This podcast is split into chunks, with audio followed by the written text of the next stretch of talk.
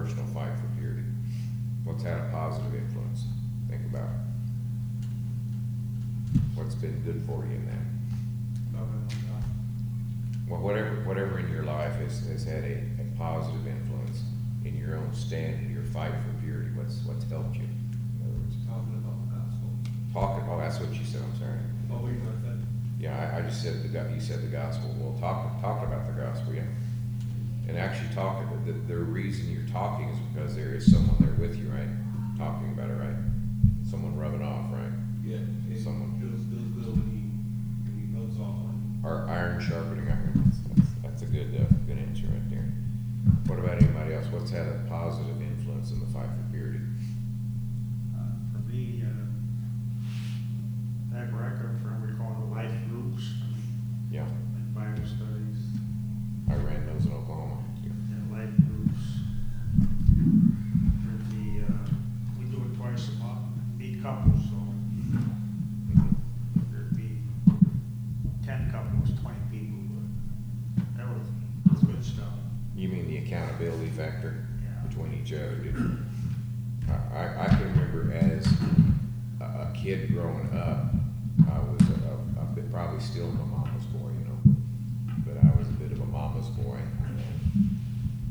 I, think my mama had grown up when she was like seven, eight years old. She was a street preacher. She was a little Assembly God kid. And a street preacher filled with the Spirit of God and would go out and have church on the streets and stuff, kids.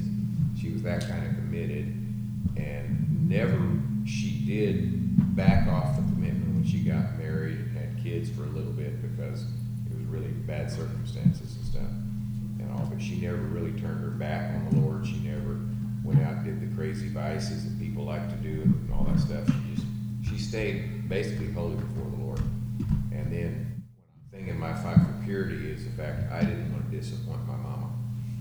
That was a huge fear that I would disappoint my mama and make, make her cry or something by something I did or said or, or embarrass her holiness, you know, embarrass her in her holiness. Uh, that was huge, not want to disappoint the family. And then as I grew up, one time, I was an adult, quite a bit younger than this adult now, but I was an adult. And I remember one time I was by myself, and this thought came no one's around here. And it's not that bad, really, you know.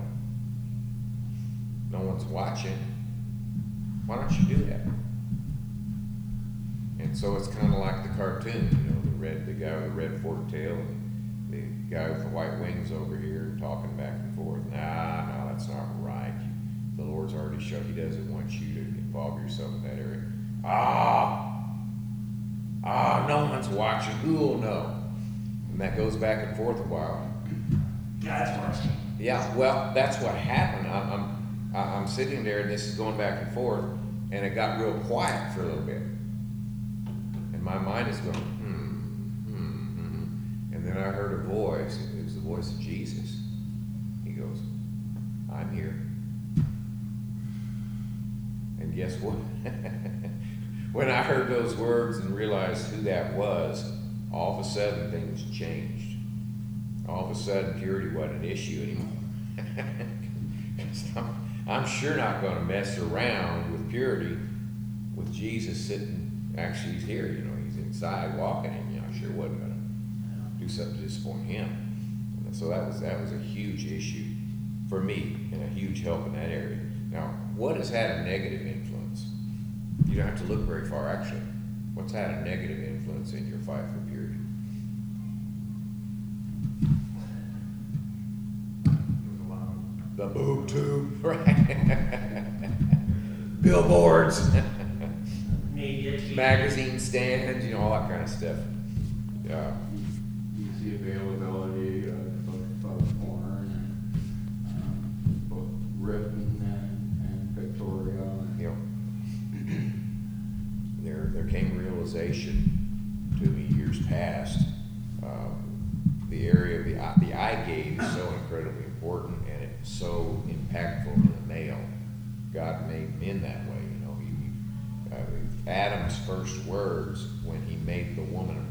To him, y'all know what he actually said? And it says in King James, yeah, bone of my bone and flesh of my flesh. What he was actually doing was going, he was whistling, wolf whistling at the top of his lungs when he first saw her and, and doing like the, the dude on the cartoon, "Woo, woo, woo, woo, woo, woo," like that, like almost Three Stooges or something, all excited at what he was looking, his eye gate was seeing, all the, the, the beautiful, sexy woman in. And so that's the way our software is. Our eye gate is one of the biggest things. I, I probably learn reading stuff as much as anything. I do love to hear stuff and all. Drives Dola nuts. I'll listen to things over and over again. I'm preaching and teaching the words. I'll listen to it over. Oh, we already heard that. I heard it already. I know, but it, it doesn't hurt at all. Faith comes by what? Hearing hearing hearing. Right. So my ear gate's good, but my eye gate's even more powerful, which is why I'm going to get this fixed money. so I don't have to wear these crazy things anymore. But anyway, uh, the, the eye gate is of urgent importance, and that is the biggest negative influence. Remember, in, the book of Genesis, you go back to chapter two, the man and the woman are there in the garden, chapter three. And that temptation, it says the woman saw that the fruit was good, pleasant to the eyes, to be desired because it's pleasant to the eyes and all that. The eyes bring the imagination up in us. That's why it's so important to. It says guard your heart. How do you guard your heart? Guard your eyes. You know, and it talks about it in the Word. Uh, this was another verse that meant a big, uh, huge thing to me in earlier years. It says it in the Word: flee fornication. Flee fornication. Do you know what fornication now in the the original language that Koine spoke? It was one word, fornication. We all think, well, that means having sex with a woman before you're married, right? And that's what we kind of typically thought of the word. The word actually means any type of sexual sin. In that Koine, in God's language, it means any type of sexual sin. And he says, flee from it. Run, Forrest. Run, you know. So I, I saw that and realized with the eyes too, because the prevalence, the internet was coming up 25 years ago, and you can get a computer, and you know what would happen? I, I've, got, I've got a home office on the farm there. My construction company was in Broken Arrow, Tulsa suburb, and I was 54 miles from my office door. So uh, my preferred thing to do if I didn't have things to run estimates down there would be work out of the farm office. And the computers, the internet's coming up, and do you know what was so aggravating? You'd be going along doing stuff, uh, turn your head to reach for something, look back up, and up has popped something on your screen. What do they call that, Wayne? Or Jeff, what do they call it when There, they used to be fishing? Or what do they call it when a- stuff will pop up on your screen They used to be advertising? pop, uh, Yeah, pop-ups they- they- back in the pop-ups. nineties, yeah. Pop-ups, and, and the pop-ups had naked women on them. And I'm going, how did that happen? Ready to get the hammer and do all this. Well, the flee fornication, because Jesus made the statement in the word, if you have looked upon a woman lustfully as if you're committing adultery with her, you have already pretty well done it in God's eyes, right? So you've already, you've already committed the sin in his eyes. And so what did I have to do? I had to learn, hit the off button right then, do whatever, you hit control alt delete, right? Get that off. Do that, restart the computer and get that off. I didn't know, I wasn't an expert like our IT guys here. I didn't know you could get a program that would kill that stuff at the time. But that was an issue. That was a fight against my purity. That stuff popping up all, not all the time, but enough at the wrong time, and especially if your six-year-old son has walked in and standing beside you working on the computer now. Dad, did you see that? She didn't have. She, she, did, she didn't have a towel on. Did you see that? Didn't it didn't mean anything to him, but yet you're looking at that woman. You know that was a horrible thing, and so it was a. I had to apply that verse: flee fornication, flee from it with my eyes. And I think that we have to guard our eye gates. That's an important issue in, the fight for purity make sure that we're vigilant about what our eyes are looking at. um, at, the house with Dole, I mean, you'd expect with your wife, right? Your wife's been a minister thirty-something years, you, and, and, and been a holy person. She's been real, okay? She's not been a hypocrite, a faker or nothing like that. She's been real. You would expect if something like that's coming up, we have a policy, if, uh, if we're at Netflix or something like that, and there's a movie that sounded interesting, and, we start watching it, the minute they start, remember, they start letting stuff out of their mouth that's polluting, vile and polluting, the minute that happens, give me the remote, Out of there, yeah. we're out of here. Or the minute clothing falls off someone, we're out of here. You, you gotta, you gotta take that attitude in the fight for You gotta take it. I'm going to flee this thought of fornication. Because, what, what's it called? Eye candy? Isn't that what they call that? Eye candy. Eye Sweet eye candy, I guess could be addictive for folks, you know? So, that's, that's an issue. The thing that could have the biggest negative impact, the fact that our eye gate is open and available to be abused in that way. Now, other than sex, what issues you, you had to face in your fight for purity?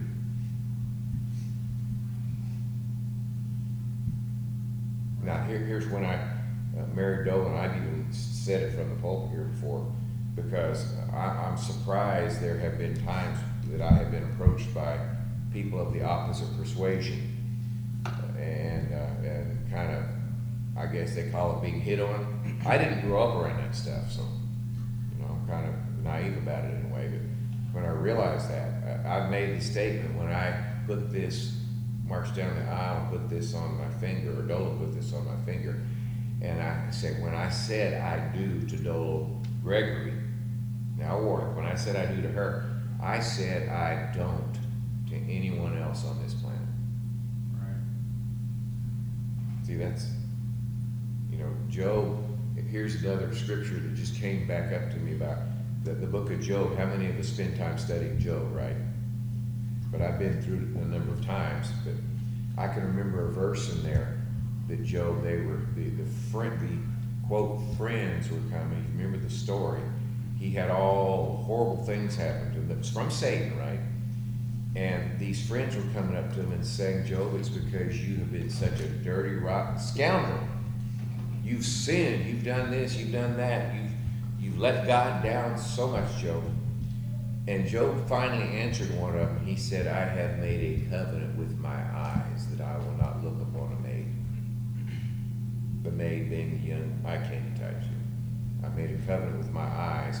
I looked upon this woman that I've committed to. I've looked upon, they didn't do the rings, I guess, back in that day like we. I've looked upon my covenant, and that covenant says my eyes won't look anywhere else. And that, that can be hard. I, I admit that.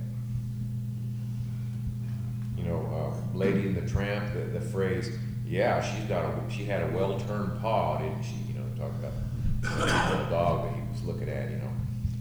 Well, some of the, some of the, the ladies have got a well-turned paw, don't they? But it's a matter of, what about our fight for purity?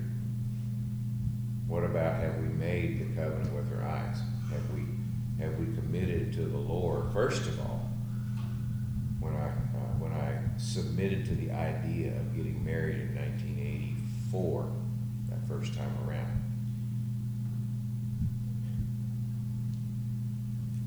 I said to the Lord, uh, I'm really not interested, I don't wanna just be an apostle Paul.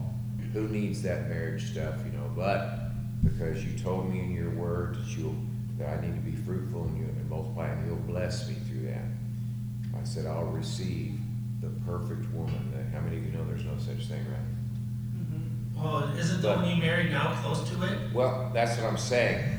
The one, there is a, I That's believe, the whole point. I believe the Bible, Mary, the Bible She is teaches. the perfect one for you. I believe the Bible teaches right man, right woman. I honestly believe that. There is a right man and a right woman who belong to each other, okay? If you're married to her right now, that's your right woman. Whether or not you get along at the moment, you know, that's your right woman. In God's eyes, you have become one flesh. And so I, I believe that that's the thing we should strive for. I understand, Dwayne, I'm, I'm not going around you at all. I understand your situation like, but you're a grandpa. You know, you have a family, so, so don't, don't think that we're shorting your your, your circumstances at all here, just, and ignoring I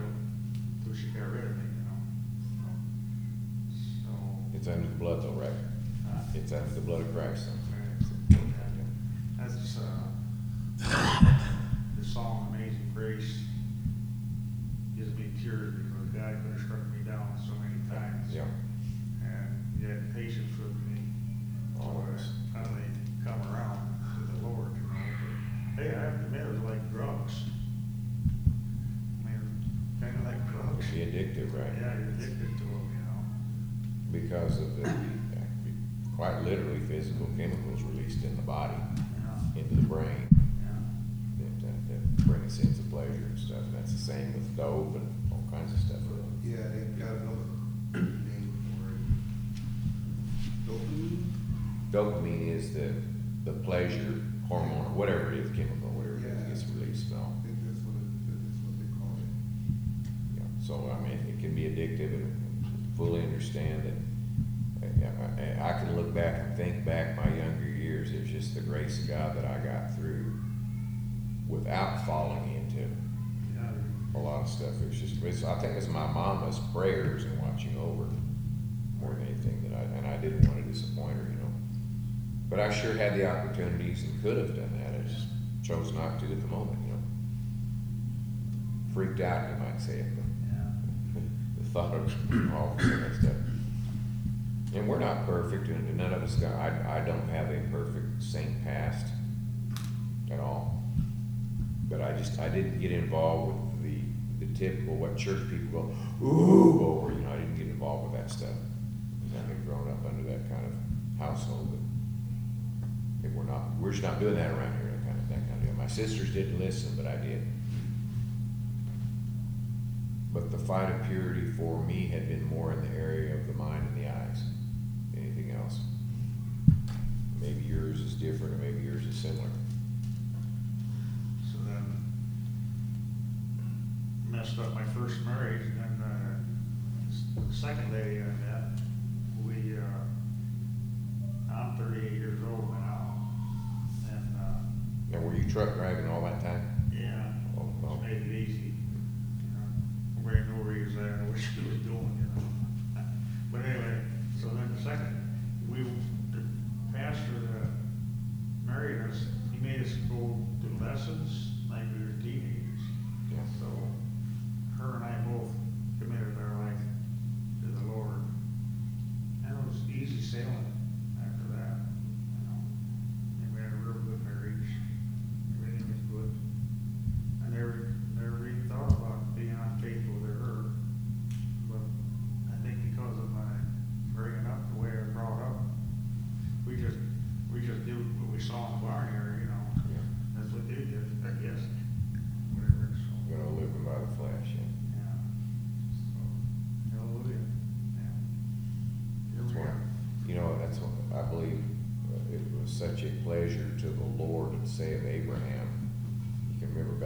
Genesis, I think in fifteen chapter, he said, I know Abraham, I'm gonna covenant with Abraham, I'm gonna contract with Abraham and bless him.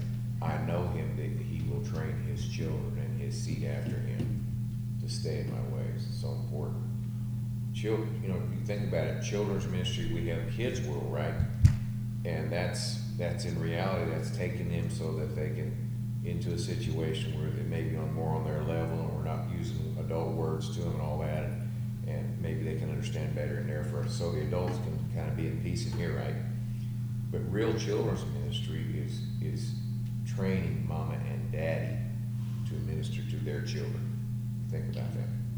Real children is training mom and daddy the best way to minister to their children. I, I'm, I, I look at James and Holly, uh, at, at your kids, they're, they're probably not perfect kids, right? Not a- but I look at, at, the results that I interact with your kids, I'm like, wow, you guys have really done a knockdown, drag out job there with those kids.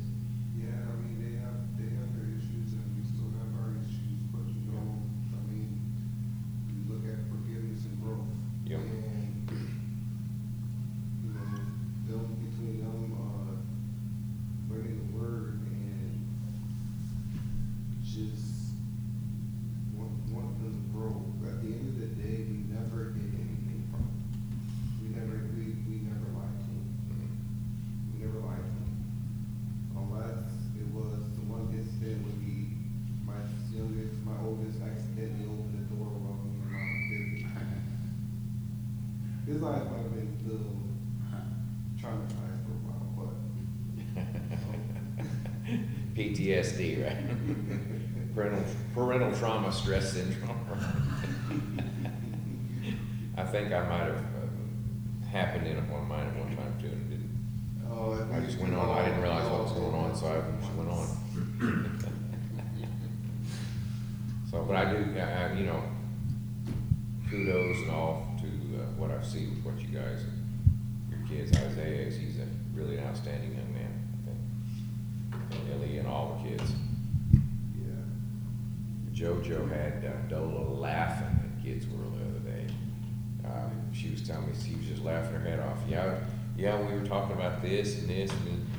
Said JoJo comes up and he starts pointing at whatever they're talking about and says, "We just, we just don't let the devil into this. No, no, we are not going to let the devil. We don't allow the devil in this." He's sitting there just laying the law about that. She laughing. So I, I can appreciate that, that those kids, there's something going on good there, something going on right there. Praise God. Anyway, not to go off on rabbit trails, but Real Children's Ministry is training mama and daddy in the proper ministry to their own children. Because Abraham was committed by God because he would train his children, right? He didn't take them to church expecting the children's pastor to do it, himself. And just let them enhance what was going on home, you know, that kind of deal, so. Anyhow, uh, what, what issues have you had to face in your fight for purity? Thank you, Keith, for sharing. In your own fight for purity, what issues have you had to face? I mean, other than seeing the nasty billboards. um, You go, uh, Europeans are a little looser about a lot of things than we are here, and I've been over there doing ministry trips and stuff like that.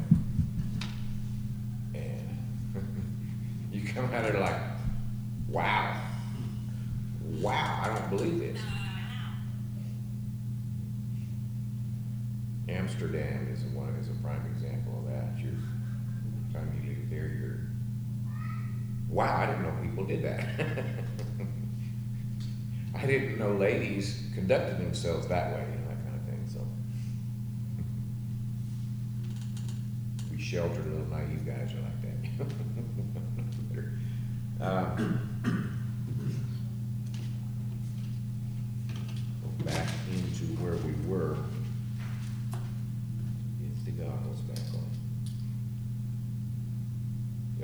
God with me that when they straighten this floater stuff out, that it will put me back to twenty twenty, where I was before. Uh, Romans eight one, remember there's no condemnation of those who are in Christ Jesus. And Paul qualified that and said, who walk not, live not by their flesh nature, but by the spiritual nature in the Holy Spirit. And then summer, there are some folks that have uh, darkened themselves from Christ and separated from fellowship with God. If we walk in the light as He is in the light, we have fellowship one with another, and the blood of Jesus cleanses us from all sin.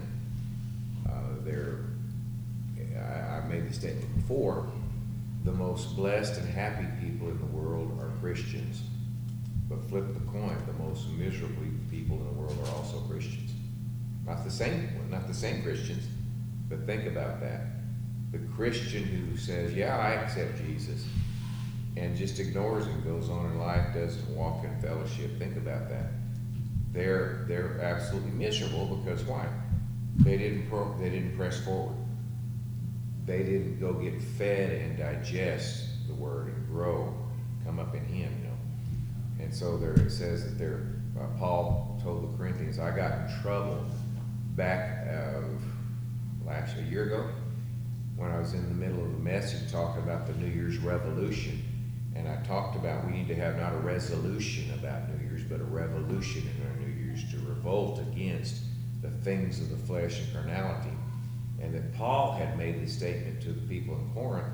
He said, I, I couldn't talk to you like spiritual, like mature people, like real Christians, but I had to talk to you as carnal, fleshly, and the word he was using really translates as meatheads.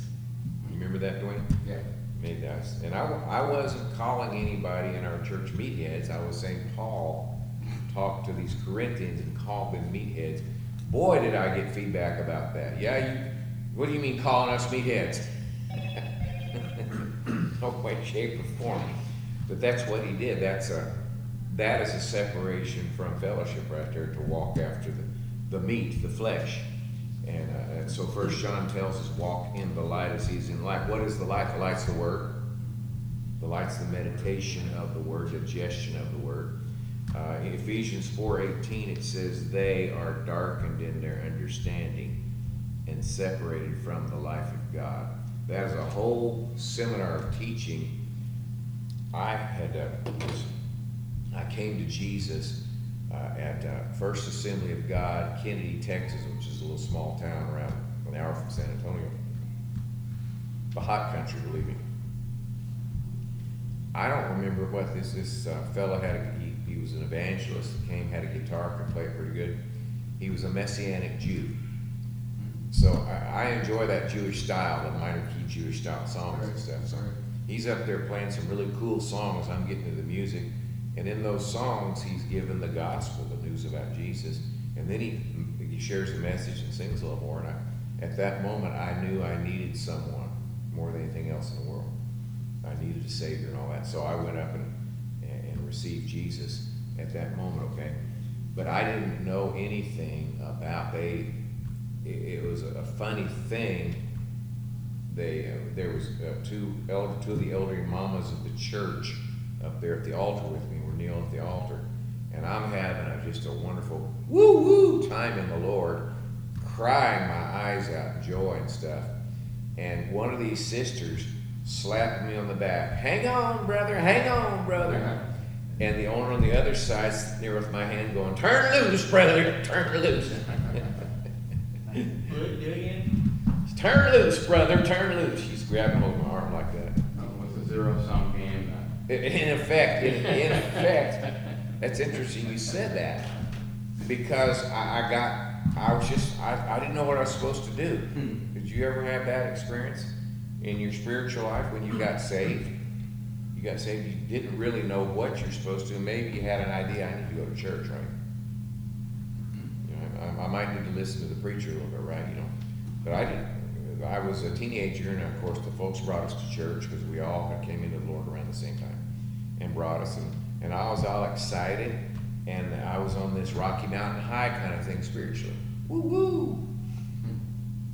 Uh, they didn't teach us the word. The word says, "The Lord is my shepherd; He leads me beside the green, the, the peaceful waters. He leads me into green pastures." Right? The pastures. That's how you're going to grow as a sheep, right? The grass and all that. Well, you know, I, I didn't know. I didn't know I should read my Bible. They, they never mentioned that or anything up there. So in the youth group, we might have a little Bible reading program. I didn't know you need to ask the Holy Spirit to help you really grab hold of what's there. That's what He's there for. The anointing teaches you all things, it says, right? First John. That anointing for the Spirit. I didn't know that. So I'm sitting there uh, like a little blind bat flying around, you know, just spiritually speaking. And when the the woo woo feelings let up a little bit, and they do, you know, when you get when you you get married, you're woo-woo about each other for a little while, but then there's a time when the woo-woos lessen a little bit, real life moves in, and you learn to deal with that and get your woo-woos back, okay, but, you know, I think spiritually it'll happen that way too, you know, so I, I was all in this Rocky Mountain High, and the next thing I know, I'm down in the valley, woo, and life spiritually became that for a while, for several years after that, I was this teenager, didn't know any better, and if I'm feeling victorious, woo, I'm saved, glory to God. You all need to know Jesus. You need to get filled with the Holy Ghost. Kula shaba. Mm-hmm. like that, you know. So I was at, I call that the Holy Coaster. You ride a roller coaster, ride a Holy Coaster up and down. I did that for years. And then the realization finally came, I got tired of being in and out. Um, quite, quite literally, legally speaking, I've mentioned it before, we are the main exhibit of the Supreme Court of Heaven of the case of our Creator Father God, his case against Lucifer, who accused him, who brought charges against him being unfair over this being kicked out of heaven. And, you know, Lucifer tried to overthrow him and take his throne, and he got kicked out. And, took a third of the angels, and so Lucifer and the other angels have joined together to charge and accuse Father God with unfairness and injustice. And if they won that case, he's no longer God. He's pretty well destroyed. Because that's his whole essence and basis. He's fair, he's just. So that's what's happening. We are the exhibit numero uno in that case of the Supreme Court of Heaven. And our response, each of us, how many, how many, seven billion of, seven and a half billion of us now there? So how many hundreds of millions before us? each of those who will step into God's plan, who will receive the Savior, who will continue to follow the Savior, who will continue to bring the Word in from the Savior and digest it to grow up in Him. We're the ones that are, are, are bringing the, what do you call it, the winning spirit, or the, uh, we're the ones bringing the blue ribbon to God's Father, the Father's side of the, of the contest here, okay? by each of us. And so that's why he's quite literally has made it so incredibly easy for us to cross the border. It ain't like Mr. Trump had the Texas border down there before. And you got Border Patrol deal with keeping you out. It ain't that way. It is open wide the gates. Come on in, people. That's, that's Father God's attitude. There's, the borders are not closed here, it's open. There, there are no illegals here, people. Come on, make it legal. Confess Jesus and make it legal. Come on in and then grow. Make disciples, right? Make disciples, right? So, be, in other words, become disciples. Make yourself, first of all, a disciple and make others. So, we, we've got that situation uh, darkened from Christ. They, they, uh, they're darkened in their understanding and separated from the life of God what is that person? Well, yes, that is a heathen person who is rejected, or someone who's never heard and doesn't know to, but someone who's turned away from God. But did you know, like I said, the most miserable people on earth are Christians also? That is the people who have turned the motivational switch, switch work, switchery, circuitry in their own spirit and soul. They've turned the switch to the offsetting they're not receiving the word. That's what Ephesians is all about. He gave these gifts. He gave gifts to men, right? Apostle, pastor, teacher, preacher, all those guys. Why? To share the word. It says he's exalted his word above his name. Back in the Psalms. Put his word even above his name. And his name's above everything, right? So he's done that. And what does that do? What does that mean? As as a Christian, you're your number one thing is stay in fellowship with God. So that, that's your number one task, so that you can receive that word, so you can digest that word, so you can grow up through that word, become big and strong, spiritually self sustaining through that word. That's His will for each of us. As warriors, we're, we can stand even by ourselves and win a battle. Remember, remember the Old Testament stories and Judges of uh, Shammah it says he, he, he uh, there was a pea patch and the Philistines were, were coming over trying to get, get him or get someone there. And it says he stood and slew three hundred Philistines. Stand alone, spiritual, self-sustaining, if necessary, to be a hero for the gospel. That's what it being a hero. Hebrews talks about heroes, spiritual heroes. That's what he's after for us to become that category of warrior, a hero before the Lord in the gospel. To grow up that big, that uh, to have that good of a grasp of the warfare, of the weapons, the use of our mouth, the use of our thinking, the use of our eyes, right? Our gates, right? All those things working together. All things work together for what? The good of those who love God. And that's what he's after. That's the plan that he's after. So, uh, the fo- some folks have, have deliberately turned away, but the most miserable people are Christians who have turned their switch off. And they've chased, what, what it says is there is, they, they walk in the metanoia of their soul. The metanoia was a physics word in science and the Greeks we use, it's the vacuum of their soul. Turn your vacuum cleaner on, what's it doing? It's creating nothingness. Think about that. That motor's pulling everything out of that spot. And what happens? When pull, stuff is pulled out of spot, what happens? In the physical world, something rushes in to replace it, right? Right. So that's why a vacuum works. It keeps making a vacuum and all the dirt and stuff that's loose comes in to fill the spot, right? The same principle, that's what the metanoia is in the soul of a person, the spirit and soul of the heart. is like a vacuum switch. And if that switch is turned off to the word, guess what? It's opened up. It, the, the, the hose opens up to all the foreign matter out around, all the doctrines. It says doctrines of demons. You ever heard that phrase? Mm-hmm. Last days doctrines of demons. Everything else out there in the universe, in the world, false stuff that will mess up your thinking, mess up your mind, mess up your spirit? And that's what's what's going on with the plan of God there. And I'm not sure why I got off on that because it's sure not down here. One little piece of something down here. Uh, Ephesians, uh, the, enemy attacks on our purity will of course have eternal effects on us as a warrior. Now we don't lose our salvation. That was an important lesson I had to face as a little Assembly God boy because in the, the school of philosophies of theology out there, there's one called the Arminius. A Dutch fellow named Arminius thought that up and wrote it up as theology, and then there was another fellow over here in Switzerland by the name of John Calvin. So you have your Arminius and your Calvinist. John Calvin, he said everything was predestined, pre-planned. There is nothing you can do for salvation because God already pre-planned who's going to be saved. Basically, that's that's, that's hyper Calvinism, you know. That's off. And what you think about that, Dad Hagin always told us, stay on the road, don't go off in a ditch. You think about that theologically, that's being in a ditch over there. That's not the road. Jesus is the road of the way, right?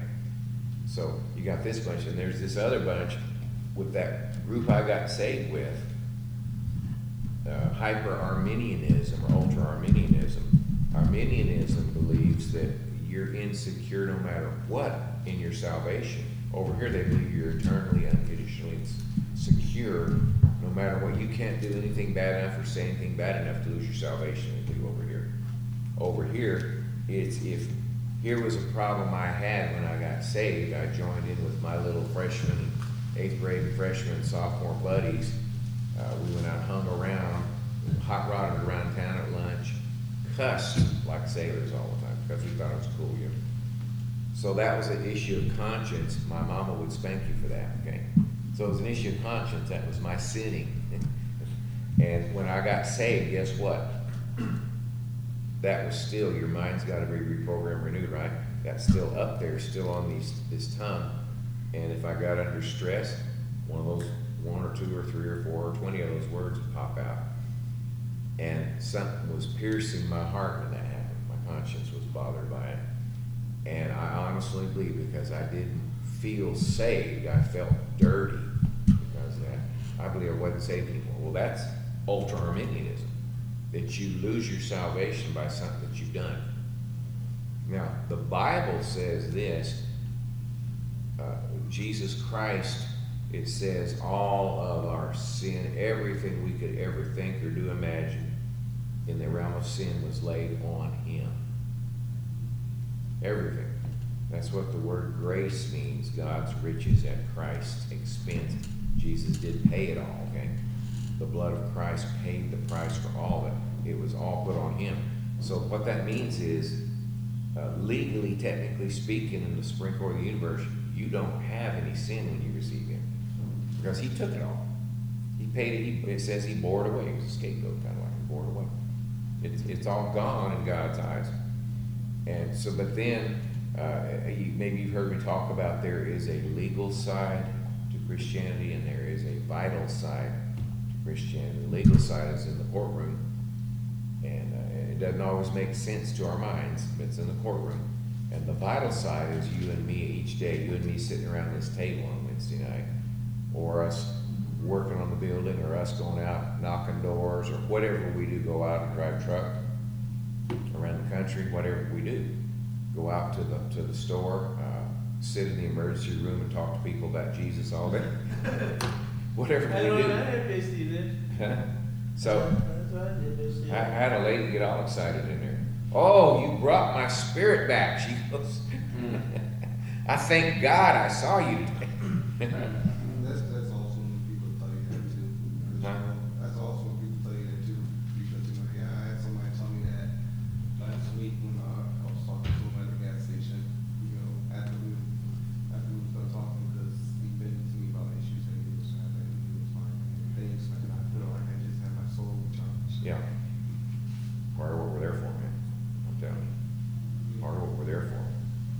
bring someone up out of the pit. And he says in the word, he brought me out of the miry pit, out of the miry clay, right? And set my feet upon a rock to stay, right? Psalm forty-one. That's what we're, we're there for. So, anyway, uh, my brain has just, I think it's almost time to close, isn't it, Jeff? You ready to turn the camera off in about six minutes? I want us to, to pray in closing. Brant, Jeannie, Matt's aunt Jeannie. Jeannie, is Jeannie Stetson? Sexton, yeah. Sexton. So why, I, for some reason, that twist on me, that dyslexic twisting, I guess, Jeannie Sexton is in, she's in ICU level two, right? Yeah. Swedes. And I, I intended to go over there today and pray with her, be with her, and I, they kept me, the, the, the, some of these people are so incompetent that work in the administration of these things, they have paperwork all messed up, they wouldn't let me leave. And then they sent me to ICU or, uh, emergency, so, I had to glove up and put the, you know, but, yeah, I don't okay. So anyway, they have basically said she has, her body is shut down, they've got her on hundred percent intake. Yeah. Ninety-five percent exhale yeah, on the, on the breathing machine. yeah. Uh, Here's the deal, April 9th, nineteen eighty-one, when the drunk driver struck my vehicle at seventy-five miles an hour, the neurosurgeon and other doctors at the hospital in Tulsa talked to my folks in Phoenix, and they said there is no possible way your son can live. They said his brain has been like scrambled like eggs and crushed inside his skull, and the skull's cracked, and then he's, both lungs are punctured. The, the pastor at the time said he came in there to ICU, and he said you're, you're, we're up in slings, and your bones were all sticking out So it was really bad shape, and the prognosis was he's not gonna make, uh, she said, uh, doctor, we're headed to Tulsa right now, we're packing. He said, Ms. Warlick, I'm not supposed to, to talk to you this way, however, you need to know this, he's not gonna be here maybe more than two more hours, he's so badly damaged. So you need to make arrangements and we'll send him to you, okay? She didn't listen, praise God. So, that's my attitude about those kinds of things, they're not the final authority. I don't hate doctors, I love them, I think they're doing God's work, but they're not final authority, they don't know everything. They can look at what their eyes are showing them, but that's not always how it works out. And we have someone of higher authority that we deal with, that we belong to. So, I, I, I wanna mention this, I believe it's First John, it talks about, if any man see a, a brother sin a sin which is not unto death, he'll ask God, and God will restore his life, give him life for them, and say not unto death. Uh, you've mentioned to me that your Aunt Jeannie I got a was, was, okay, she was a Catholic background, right? Yeah. That's how she is now. Okay.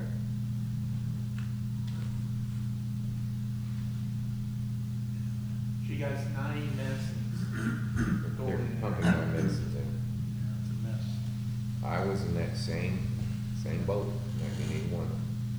And almost the same boat two, two years ago here at, at Sweets. Going, Huh? her liver's going, her heart's swollen, going down. Yeah, that's what they said about me, they said the machines were all her- going to nothing. Right now, her, she doing her heart by herself, but it's her lungs are like, she got, she got in so many fights and broke her ribs, so many. It scarred the lungs. It scarred it so bad, it has a hole in it, it's just like, Okay, you take silk and try and stitch it together. okay, They also said she wasn't supposed to make it to the first surgery. right. The matter of fact, the, the notice I even got from you or your mom was that her body is now shutting down, that was yesterday. Yeah, still, yeah. And so, okay, well, It's just when they, their, her youngest daughter wants to say enough is enough, or. They're wanting, they're waiting on her to say that thing. Yeah. Okay. I don't know, do you think Jeannie wants to go on? You guys know her better than we do. Well, Well, she, she says she sees her brother to her mom. Sees them, meaning they're, they're already on the other side. yeah, they're already